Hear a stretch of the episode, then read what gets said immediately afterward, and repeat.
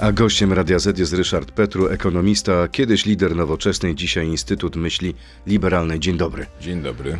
E, Czy to jest dobry pomysł na początek kampanii? Przypomnienie, kto wydłużył wiek emerytalny? No to jest ewidentne rozpoczęcie kampanii wyborczej. Przyzna pan, że temat jest wyciągnięty z kapelusza, to znaczy tematu nie było.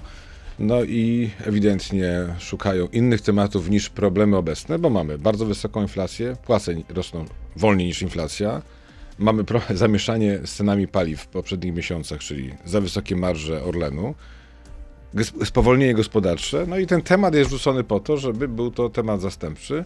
Uważam, że decyzja rządu Donalda Tuska o podwyżce wieku emerytalnego była właściwa, ale... Była właściwa, ale... ale nie trzeba tego robić w ten sposób. Ja bym proponował inne rozwiązanie, mianowicie za każdy dodatkowy rok pracy dla osoby, która ma przeciętne wynagrodzenie 500 zł dodatkowej emerytury. Pan dobrze wie, że dzisiaj jest ten system tak skonstruowany, że im później się przychodzi na emeryturę, tym wyższa jest emerytura. Czyli ja dobrze pana rozumiem. Gdyby pan dzisiaj wystartował w wyborach, był pan liderem ugrupowania politycznego, to byłby pański pomysł e, na program wyborczy. Chciałbym y, pokazać, że należy podwyższać wiek emerytalny, ale niekoniecznie można robić to przez zachęty finansowe. Mianowicie takie, że za każdy dodatkowy rok pracy byłaby, emerytura byłaby o 500 zł wyższa miesięcznie, podkreślam miesięcznie, czyli mocniejsza promocja niż jest to obecne, obecnie, a to po to, żebyśmy wszyscy nie żyli na poziomie bieda emerytur, bo tego nam, Wyobraża tego pan nam, tego sobie... nam to, to nam grozi. Panie, y, y, pośle, Panie Ryszardzie, panie no. Ryszardzie, wyobraża pan sobie, że Donald Tusk kupuje pański pomysł i idzie z tym pomysłem do wyborów, Nie wiem, nie wiem co Donald Tusk kupuje, a co sprzedaje. a nie, nie spotyka się pan z nim? Nie, nie spotykam się akurat z Donaldem Tuskiem. Ja mówię o swoim poglądzie, a uważam, że niepotrzebnie przepraszał za podwyżkę wieku emerytalnego. E, Ważne jest to, że. To nie jest bagaż, to nie jest balast Donalda To zależy, Tuska? wie pan co, dobre rozwiązania mogą być balastem, mogą być też y, szansą. Trzeba pokazać, jakie bieda emerytury będą groziły Polakom. Ja chciałem pokazać tylko, że ja osobiście uważam, że wyższy wiek emerytalny jest lepszy dla Polaków, dlatego że oznacza wyższe emerytury, ale można do tego dochodzić, promując dłuższą pracę, a nie zmuszając do dłuższej pracy. I tylko tyle. Podejrzewam, że gdyby pan był czynnym politykiem, tego pan by w życiu nie powiedział w ten sposób. Powiedziałbym, dlatego że mówiłem podobne rzeczy wcześniej. A gdzie jest dzisiaj nowoczesna? Właściwie jej nie ma. No ale to już ja nie jestem szefem tego ugrupowania, w związku z tym trudno Przegrał pan się- wybory. Przegrałem wybory w przypadku, jak miałem 9% poparcia społecznego, co uważane było wtedy za bardzo niskie poparcie. Tankuje, 9%. tankuje pan na Orlenie? Tankuję na każdej stacji benzynowej, jaka jest po drodze. Jeżdżę po Polsce, także zauważyłem, że ceny nie wzrosły z y, grudnia na styczeń, ale Dziękuję pan y, Dawidowi Obajtkowi. Nie, ja Danielowi Obajtkowi. ja mam do niego olbrzymie pretensje, bo to jest taki oligarch, to jest oligarcha państwowy. Dokładnie tak samo dzieje się w Rosji, czyli państwowe firmy jakby finansują kampanię Putina, upraszczając. I teraz mamy sytuację, w której przecież to nie może być tak, że Kaczyński z Obajtkiem ustalają ceny na stacjach benzynowych. No to to już jest horrendum. Po pierwsze, Orlen miał po pozycję monopolistyczną, bo narzucił Polakom zbyt wysokie ceny w poprzednich miesiącach. Jeżeli ktoś tankuje dwa razy w miesiącu o 100 zł, włącznie ze mną, płacił wyższą Zrobił cenę. pana zdaniem to świadomie, Zrobił Orlen? To, jestem przekonany, że zrobił to świadomie. Oczywiście mu, jestem przekonany, że zrobił to świadomie, po to właśnie, żebyśmy nie mieli tego, tej podwyżki związanej ze wzrostem cen. e, Wzrostem Czyli VAT-u. przewidział już to kilka miesięcy wcześniej? wiedział, że, z, no wiedział, że z, od 1 stycznia wchodzi wyższy VAT. To wiedział, nie musiał przewidywać, dowiedział się od, o, o tym od pana A Kaczyńskiego. może prezesowi Orlenu zależy na tym, żeby jego firma miała jak najlepsze wyniki? to, by- no, to, Kodeks handlowy jest jasny. jeż- to jeżeli tak, to powinien podwyższyć o, o ten VAT, te Czyli- ceny. Gdyby, Czyli mielibyśmy y, ceny wyższe od pierwszego nie, stycznia. normalnie, gdyby, wie pan co, na normalnym rynku byłaby konkurencja i to, co się wydarzyło w ostatnim kwartale zeszłego roku, to byłoby nieakceptowalne. Nie może być sytuacji, że ktoś po prostu w gabinecie z Jarosławem Kaczyńskim ustala ceny paliw w Polsce, mówią tak, słuchaj, to sobie nabijemy kabzę, zarobimy dodatkowe kilka miliardów, ale potem te miliardy przeznaczymy na to, aby e, w pierwszym kwartale i drugim kwartale przyszłego roku, czyli 2023, ceny benzyny mogły być niższe. To już jest element polityki i to jest działanie na rzecz PiSu przez firmę państwową. To się nazywa, to jest oligarchizm państwowy. To jest najgorsza forma, jaka może być i to jest typowy oligarcha, tylko tyle, że państwowy, a nie prywatny. No tak, no bo te pieniądze nie są jego prywatne. Tak, ale ja mam I poważne... nie zostaną, nawet jak, zosta- jak przestanie być prezesem. Dzisiaj Gazeta Wyborcza pisze, ale to trzeba by zweryfikować, że e, firma prawnicza, która obsługiwała Orlen, obsługiwała też pana Obajtka. Pytanie, czy za darmo, czy za to płacił? Naprawdę pan myśli, że Jarosław Kaczyński dzwoni do Daniela Obajtka i razem ustalają cenę benzyny? Nie, sądzę, że nie dzwonią do siebie, tylko się spotykają i sądzę, że to było w, w szerszym gronie ustalona strategia, dlatego że wiemy, że Polacy są bardzo wrażliwi na ceny paliw i często Polak pła- pła- pła- płaci za paliwo na przykład kwotą nominalną, czyli tankuje za 150 zł i po prostu jeżeli jest cena wyższa paliwa, to tankuje A może proporcjonalnie pan, mniej. panie Ryszardzie, szuka dziury w całym? Premier mówił wczoraj, że należy się cieszyć, że ceny paliwa nie wzrosły. No bo pre- pre- premier nie tankował y, w grudniu i w listopadzie i w październiku.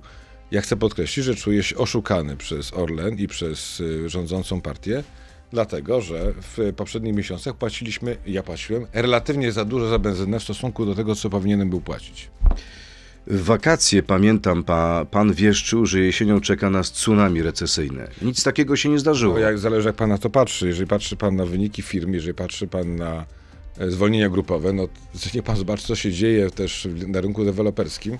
Mamy po prostu już bardzo mocne wyhamowanie wzrostu. Rynek deweloperski, zgoda.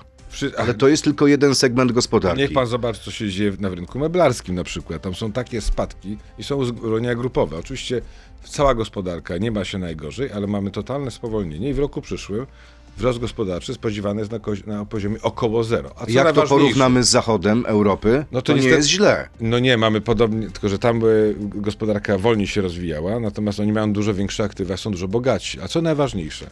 Panie redaktorze, inflacja w listopadzie była 17,5, ale płace rosną tylko o 14%. Co to znaczy? Że tracimy te 3,5 punkta procentowego, czyli płace rosną wolniej niż inflacja. Czyli przeciętny Polak traci 260 zł miesięcznie. I pytanie jest takie, jak pan się do tego ustosunkowuje? Czy to jest coś pozytywnego, czy No negatywnego? nie no, przecież to chyba tylko y, 260 człowiek, średnio. który ma nie y, poskładane w głowie, będzie się z tego cieszył. No to ja się nie To rozumiem, dlaczego premier mówi, że jest świetnie, bo jeżeli dodamy do 260, dodamy tą stówę, które tracimy na stacjach benzynowych, to jest 360 zł ubytku w portfelach z samego tytułu Obajtkowa i y, wyższej No inflacji. dobrze, ale wracając do te- pańskiego tego, y, tej prognozy dotyczącej tsunami.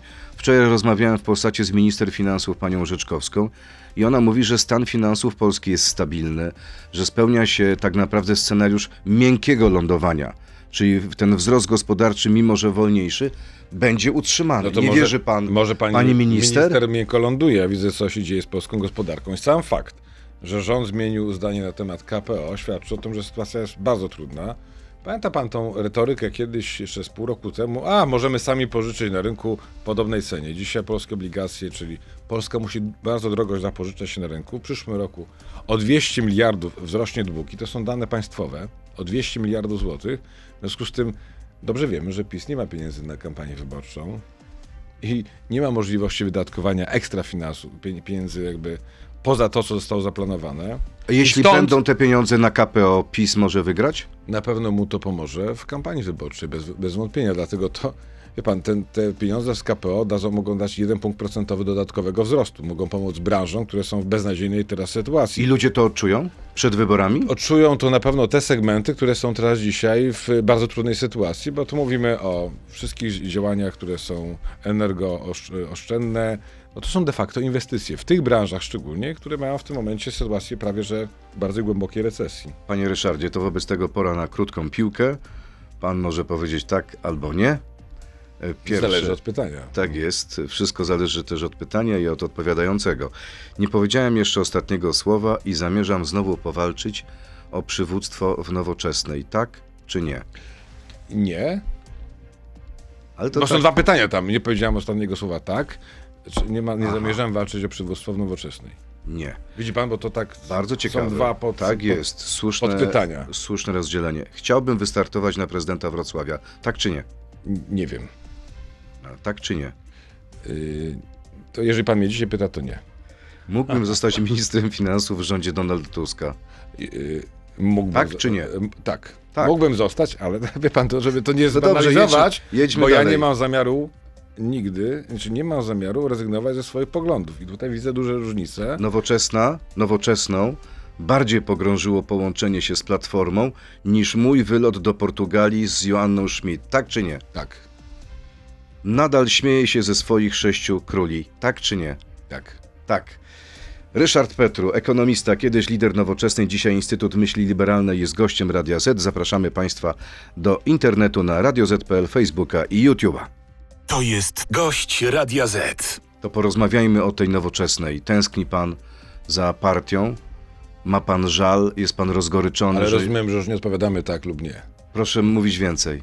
Co Pan chce? Nie wie pan co, jest to, są każ- każde w etapie, etapy w życiu i uważam, że jesteśmy tu, gdzie jesteśmy, mamy inne wyzwania dzisiaj. Mówię gospodarcze, polityczne, geopolityczne. Przyzna pan, że polityka stała się dużo bardziej poważna od momentu, kiedy rozpoczęła się inwazja Rosji na Ukrainę i z tego punktu widzenia wydaje mi się, że są inne wyzwania. Trzeba wygrać y, z PiSem, ale też trzeba stworzyć dobry rząd i trzeba mieć dobry program na rządzenie Polską, bo jest bardzo dużo rzeczy trudnych do zrealizowania i trudnych do zrobienia. Powiedział Pan, że nie powiedział Pan ostatniego słowa. No bo jestem za młody, żeby mówić ostatnie słowo. Ile Pan ma lat? 50. No to rzeczywiście jest Pan bardzo młody. To E, jest wszystko relatywne, prawda? Zależy, kto będzie po drugiej Jest pan dużo młodszy ode mnie. E, Proszę powiedzieć, co to znaczy, nie, nie powiedziałem ostatniego słowa, czy szykuje pan jakiś nowy projekt polityczny, z którym pan wystartuje przed wyborami? Nie, nie szykuję żadnego projektu y, politycznego, natomiast uważam, że są olbrzymie wyzwania w Polsce. Nie słyszę gł- głosu rozsądku takiego ekonomicznego. Jestem trochę przerażony. Donald Tusk nie jest rozsądny Nie ekonomicznie? słyszę gł- głosu rozsądku ekonomicznego i przypominam Nie słyszy się- pan go w ustach Donalda Nie, ale Tuska? wie pan co, na przykład no, Chorwacja weszła do strefy euro e, 1 stycznia i ja mam wrażenie, że polska cała klasa polityczna udaje, że tego wyzwania nie widzi. No jak nie? Wczoraj Szymon Hołownia w tym studiu mówił, że jest za euro. A no dobrze, no to Szymon Hołownia i chyba Lewica też, ale nie jest to bardzo mocny głos, który byłby głosem jakby na miarę naszych wyzwań. Ale czy nam się to Możemy dzisiaj o tym opłaca? dyskutować. Czy nam się dzisiaj opłaca? No oczywiście, że nam się opłaca, dlatego że zmienność na kursie złotego uderza nie tylko w Polaków, ale przecież, czy Polaków konsumentów, ale również przedsiębiorców. Przyzna pan, że to, co się wydarzyło z ta niezależność NBP daje, jest powodem raczej do wstydu niż do dumy. Mamy teraz posiedzenie Rady Polityki Pieniężnej. Nikt nie traktuje tego grona poważnie, tylko politycznie. W związku z tym również konferencji prasowych prezesa Glapińskiego uważam, że lepiej być w strefie silnego pieniądza niż słabego Ale pieniądza. prezesem, prezes Glapiński będzie jeszcze prezesem kilka lat, potem będzie nowy prezes. Czy nie lepiej jednak zachować własny Narodowy Bank, własny pieniądz? Bank, Narodowego Banku nie likwidujemy, on dalej będzie miał, y, będzie dalej funkcjonował. No ale miał emisją, emisją pieniądza? Nie ma potrzeby emitować No pieniądza, będzie silniejszy pieniądz niż e, złoty. Natomiast kluczowe jest to, że ja bym wolał mieć silną walutę w kieszeni niż słabą walutę w kieszeni, szczególnie w kontekście ataku Rosji na Ukrainę. Różnie jeszcze może być w tym roku. Ale czy nam się opłaci wejście Bardzo do się nam euro? opłaci, bo to jest stabilne. Jest pan pewien? Jestem przekonany, dlatego że jesteśmy krajem eksportowym. Chorwacja jest krajem turystycznym, my jesteśmy krajem eksportowym. Pan i ja na co dzień nie eksportujemy niczego, ale nasza gospodarka, nasze firmy eksportują. Chorwacja jest bardziej związana z turystyką, bardziej związana z Dużo euro. bardziej. Ale my jesteśmy dużo bardziej związani z przemysłem niemieckim niż na A przykład taka sły- Chorwacja. słyszał pan o raporcie Centrum Polityki Europejskiej. W jego radzie jest m.in. profesor Balcerowicz. I według tego raportu po 20 latach najbardziej na przyjęciu euro zyskały Niemcy, Holandia i minimalnie Grecja. Trzy kraje. Reszta krajów, w tym Francja i Włochy, odnotowały duże straty. To ja musiałem zobaczyć ten raport, ciężko mi się do tego ustosunkować. Wiem tylko tyle, że my jesteśmy bardzo powiązani z eksportem, znaczy z gospodarką europejską, z, z Niemcami, z Francją, z krajami północy, gdzie po prostu jesteśmy elementem jakby takiego całego cyklu produkcyjnego, my jako Polska. Faktem, że produkujemy pod niemieckie samochody, a nie produkujemy samochodów jako takich, pomimo zapewnień premiera, niemniej jednak jesteśmy w tej strefie, samej strefie jakby walutowej, jeżeli chodzi o kwestie biznesu. Panie Ryszardzie, czas na pytania od naszych y, słuchaczy. E, Czy dalej ma pan aspiracje na stołek premiera? Pikuś Pol zapytał. Wie pan co, nie mam aspiracji jako takich. Ważne, chciałbym mieć wpływ na to, co się dzieje w Polsce, bo boję się, że weszliśmy teraz w taką fazę, która miała miejsce kiedyś w Grecji, że wszystkie partie były populistyczne, bo wydawało się, że jak nie będzie się populistycznym, to się przegra wybory. Tylko efekt był taki, że doszło do krachu finansowego. Donald Tusk jest populistą? Powiedziałem, że dominują poglądy populistyczne. A ja nie, będę się, Donalda Tuska. nie będę się odnosił do żadnej e, A, czy osób. jednak być może chce pan wystartować z list Nie, wie pan co, uważam, że uważam, że dzisiaj nie jest y, moją rolą krytykowanie opozycji, która ma przed sobą olbrzymie wyzwania i wystarczy krytyki ze strony PiSu. Leszek, kiedy Ryszard Petru zostanie prezesem NBP? Nie wiem. Maria, a chciałby pan? Nie wie pan co, to nie jest tak, bo po pierwsze, gdybym nawet chciał, to bym nie powiedział, a dwa, chodzi o sprawczość. No, generalnie jest tak, że można być, dobrze pan wie, można być sprawczym jako też e, komentator, można być jako minister, można być jako przedsiębiorca. Ważne, żeby Polska szła we właściwym kierunku, a nie pogrążała się w recesji i w jakiejś takiej beznadziei. Yy, Wracając do tego pytania z krótkiej piłki, gdyby Donald Tusk zaproponował panu stanowisko ministerialne, Nie, wie nie pan, wykluczyłby pan tego. No zależy, bo to wie pan, to nie jest tak, że... To znaczy, Od propo- czego zależy? No zależy, wie pan, co można zrobić, albo czego nie można zrobić. Ale minister finansów raczej robi to, co mu każe premier. To na takiego Podporządkowałby się no, pan? takiego ministra finansów się... Wie pan co, no to jest po to jest minister finansów, żeby miał własne zdanie. Był taki minister finansów w rządzie Wielkiej Brytanii. Z Listras wylecieli po 40 dniach we dwójkę, bo on robił to, co kazał mu premier. No po to jest minister finansów, który zna się na finansach, czy minister gospodarki, który potem wspólnie ustala strategię i mówi o zagrożeniach. Jeżeli mamy kryteria wyłącznie polityczne, no to lądujemy ta agresja, albo tak jak teraz PiS wylądował. Ale od siedmiu lat się już mówi, że Polska wyląduje w miejscu Grecji. Jakoś nie jesteśmy w miejscu Grecji. No jesteśmy, ale wie pan, już było blisko po raz pierwszy, mieliśmy problem z tym, żeby za, za, wziąć pożyczkę na rynku finansowym i to, że teraz rząd panicznie bierze, szuka KPO, pieniędzy z KPO i rozważa wyrzucenie Ziobry y, w końcu z rządu, świadczy o tym, w jak trudnej sytuacji finansowej jest Polska. Chyba pan to też dostrzega, że to jest zmiana, totalna zmiana, czyli nagle te pieniądze europejskie przestały śmierdzieć. Maria Przepiórkowska, czy Hołownia ma rację twierdząc, że żaden bank nie mógł im założyć rachunku przed ostatecznym wpisem do rejestru? Do rejestru partii politycznych? Tak.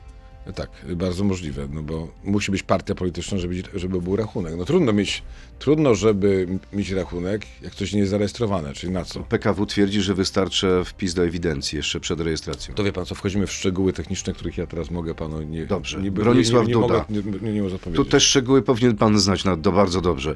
Bronisław Duda, to na tym legendarnym Sylwestrze w 2016 był pan na Maderze czy w Lizbonie, bo różnie media pisały. Na Maderze nigdy nie byłem. Czyli w Lizbonie. Na Lizbonie. Dobrze. Co by pan odpowiedział swojemu mentorowi, który twierdzi, że egocentryzm blokuje panu rozum? To jest pytanie człowieka, który się podpisał nikiem nie premier Stand with Ukraine. Nie wiem o co chodzi. Może chodzi o tą wypowiedź Leszka Balcerowicza z 2018 roku? Nie pamiętam tej wypowiedzi, także trudno mi się odnosić do czegoś, co jest wyrwane z kontekstu. A nie- to ja zacytuję tą wypowiedź, ją sprawdziłem. Em, Petru e, okazał się niedojrzałym politycznie, jego egocentryzm blokuje mu rozum. Tak powiedział Leszek Balcerowicz. No, ja akurat nie podzielam tej opinii, ale rozumiem, że być może miała miejsce taka opinia. Ale jest panu żal trochę? Jest pan rozgoryczany, Nie, nie, nie, że w takie żadnym- rzeczy nie, mówi? w żadnym wypadku. Zdarzają się różne wypowiedzi i nie wolno... A rozmawiacie z Balcerowiczem? Oczywiście. Ostatni raz kiedy? Ja wiem, z miesiąc temu, nie pamiętam dokładnie. To była miła i sympatyczna Jak rozmowa. najbardziej, tak. Wie pan co, generalnie jest tak, że w polityce no, człowiek musi mieć tak zwaną twardszą skórę i raz zdarzają się różne komentarze i też ze strony ludzi, którzy są komuś bliscy, którym zależy na tym, żeby Polska szła w właściwym kierunku. Ja się tym nie przejmuję. Krótka, krótka odpowiedź. Pan Zaskroniec. Jaką receptę na inflację ma e, plan pan Petru? To byłyby wyższe stopy procentowe niż obecnie, niższe wydatki rządowe niż obecnie I coś jeszcze? inflacja byłaby dzięki temu niższa.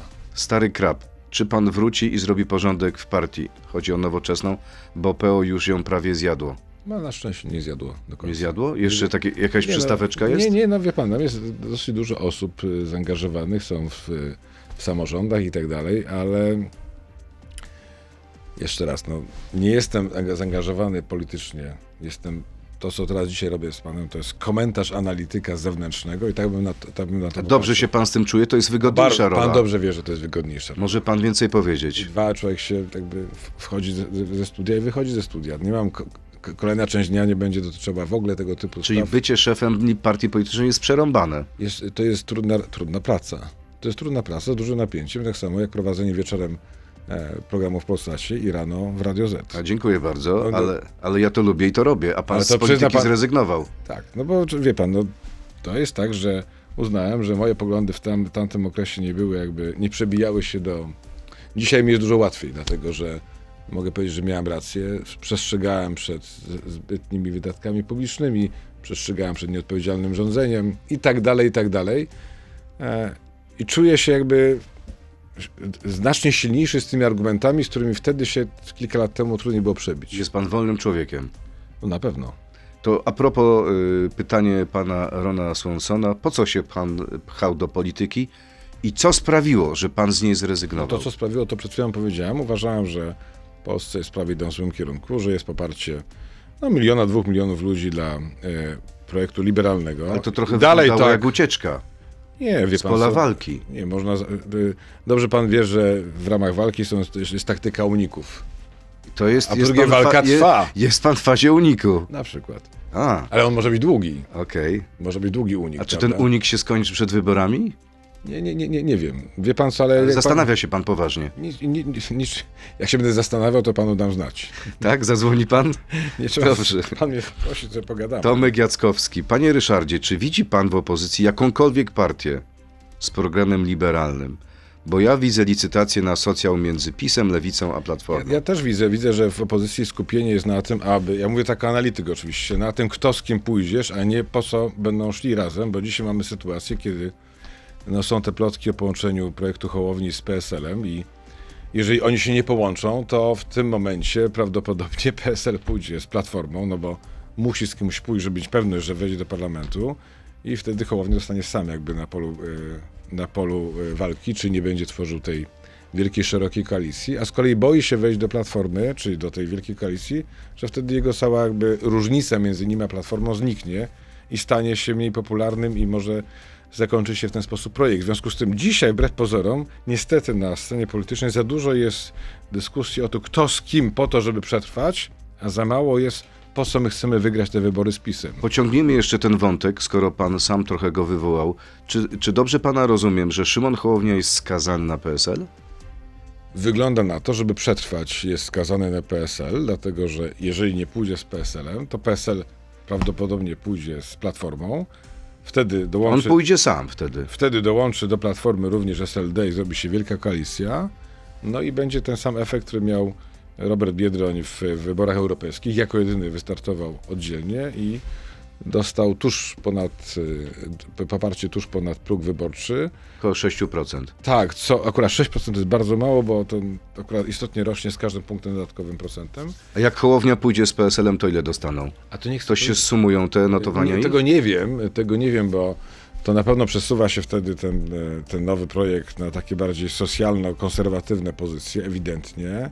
Odpowiadając na pytanie, czy, jest czy tam jest jakiś element liberalny, już wtedy nie sądzę, żeby jakikolwiek był, ale dzięki temu oba ugrupowania przetrwają. Niemniej jednak, niech, niech pan zauważy, że to jest bardziej taktyka, jak przetrwać, jak wejść do parlamentu, a nie co zrobić po wygranej z PiSem. Czyli dzisiaj, tak jak y, były prezydent Aleksander Kwaśniewski, uważa pan, że szanse na wygraną y, i władzy i opozycji są 50 na 50? No też bym tak uważał, że 50 na 50 najbardziej czarnym scenariuszem jest taki, kiedy opozycja lekko wygrywa, ale rząd tworzy PiS z Konfederacją i na przykład kawałkiem PSL-u. To jest bardzo możliwe. Naprawdę? No pan Sądzi dobrze- pan, że PSL może Nie, pójść powiedziałem do kawałkiem PSL. Nie, nie, Czyli nie, co? Kilkoma Nie. posłami? Nie sądzę, żeby Kosiniak-Kamysz kiedykolwiek zdecydował się na e, pójście z PiSem do, do władzy, A kto z PSL-u może pójść są, z PiSem? są tam jakieś takie przebąkiwania, ale nie chcę nazywać tego po nazwisku, bo to nie o to chodzi. Natomiast chodzi mi tylko o zagrożenie, jakim jest niedocenianie e, Konfederacji i żeby zabrać Konfederacji ko- e, elektorat, właśnie trzeba mieć ofertę liberalną po stronie opozycyjnej. Liberalną, bo oni mają ten element wolnościowy, który jest często dosyć rozsądny liberalnie, natomiast mają taki bardzo skrajnie, że tak powiem, antyeuropejski, A to może pan by przystąpił do. Konfederacji? No nie, nie, nie. Tam, Tam mają Radę Liderów, może pan mógł zostać jeszcze jednym nie, nie, liderem. nie chciałbym, bo nie pasuje mi ta Ale sam formuła. pan widzi, że co, że tak naprawdę tylko w Konfederacji mamy dzisiaj element liberalny? Mam, nie, no mamy, mamy tam po, poglądy wolnościowe, które oczywiście w momencie, kiedy wchodzi- wchodzimy na dyskusje dotyczące Europy, światopoglądu, otwartości, wolności, no to one w tym momencie giną, bo to już nie jest liberalizm, to jest jakiś skrajny konserwatyzm, wręcz y, lekko czasami faszyzujący. To proszę uważać, faszyzujący lekko, konserwatyzm, lekko, faszyz, lekko faszyz- faszyzujący konserwatyzm w Konfederacji. Panowie z Konfederacji mogą się obrazić To i wytoczyć panu proces. Powiedziałem, że lekko. Lekko. Będzie się pan bronił w sądzie, że to było lekko. Dobrze, to był y, oczywiście żart. Y, Trzaskowski czy Tusk? Kto powinien być na czele mm, A nie ma takiego dylematu teraz, nie?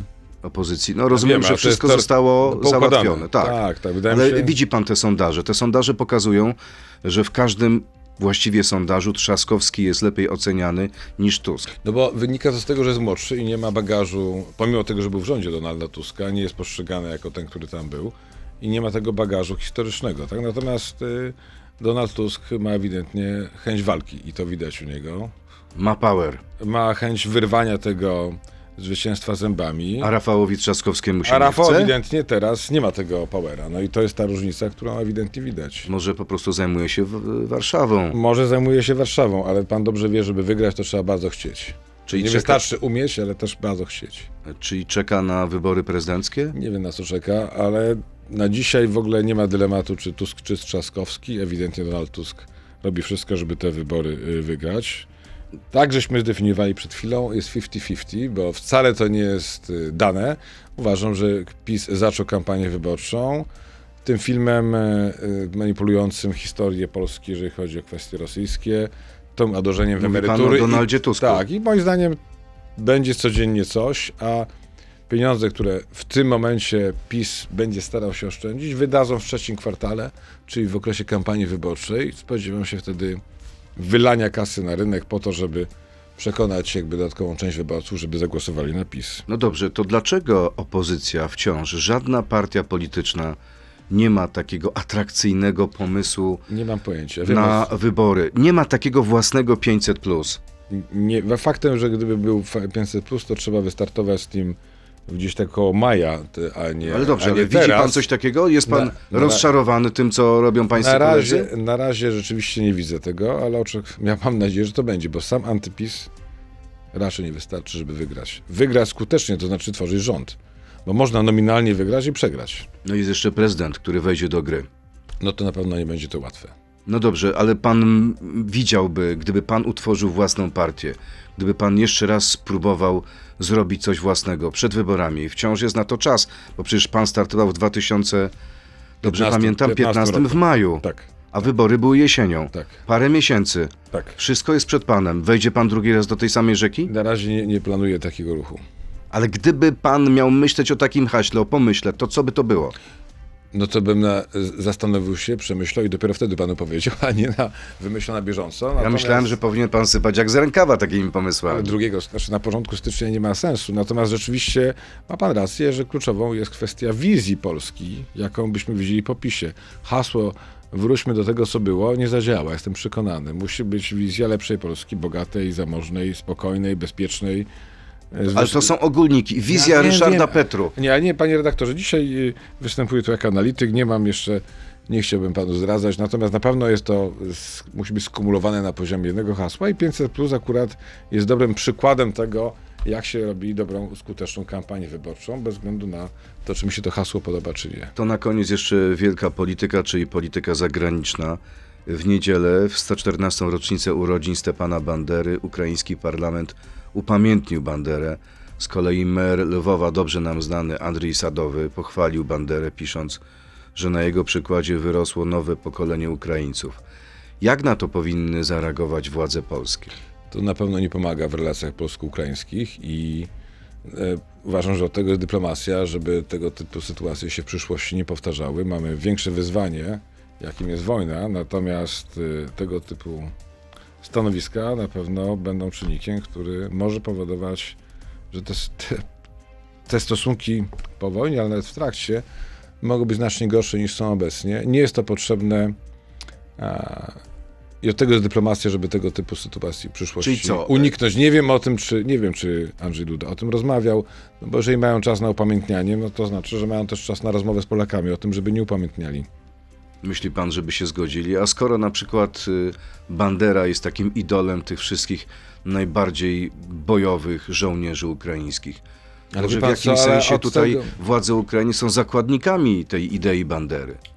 A jeżeli są dzisiaj, no to po, powinny nie być jutro. No na tym polega siła oddziaływania politycznego, aby mieć świadomość, że są ważniejsze wyzwania, jakim jest chociażby przyszłości członkostwa w Unii Europejskiej. Nie sądzę, aby z takimi hasłami było łatwo zachęcić polskie społeczeństwo do tego, aby to popierało. Czy ja dobrze pana rozumiem, że w zakulisowych rozmowach prezydent Duda albo premier Oczywiście. Morawiecki powinni powiedzieć, kochani, pomagamy wam, bo chcemy, Ale żebyście weźcie wygrali pod uwagę Rosją, to, że dla nas jest to bardzo... ale jeśli będziecie szli w tym kierunku, to my nie poprzemy waszego członkostwa w Unii? Nie, nie stawia się takich ultimatu, takiego ultimatum, ale y, dobrze by było, gdyby tego, tego typu słowa padły, że jest to czynnik, który bardzo istotnie pogarsza nasze relacje i może być, y, może być problemem w przyszłości. Ja bym na pewno w tej sytuacji wojennej nie stawiałbym tego ultimatu tak ostro, ale to ma być w jakiejś tam formie niedopowiedziane. Dziwię się, że ta sprawa nawet nie została załatwiona, bo oni się akurat, ta relacja między Polską a Ukrainą w tych dniach jest dosyć częsta i Polacy tam jeżdżą, policja nawet przecież jeździ tam, nasza. I w związku z tym te tematy mogą być dawno poruszone i lepiej czy gorzej załatwione. Dziwię się i szczególnie, że mamy, mamy wypowiedzi e, przedstawicieli jakby władz, a nie tylko i wyłącznie jakieś ruchy oddolne.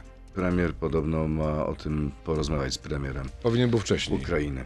Ryszard Petru, ekonomista, kiedyś lider nowoczesnej, który nie powiedział jeszcze ostatniego słowa, jeśli chodzi o politykę. Ale kto wie, może za kilka tygodni, kilka miesięcy zapraszam do studia. Dziękuję bardzo, bardzo. dziękuję. Wielkie dzięki i dziękuję także Państwu. Miłego dnia. To był gość Radia Z. Słuchaj codziennie w Radio Z i na player radioz.pl.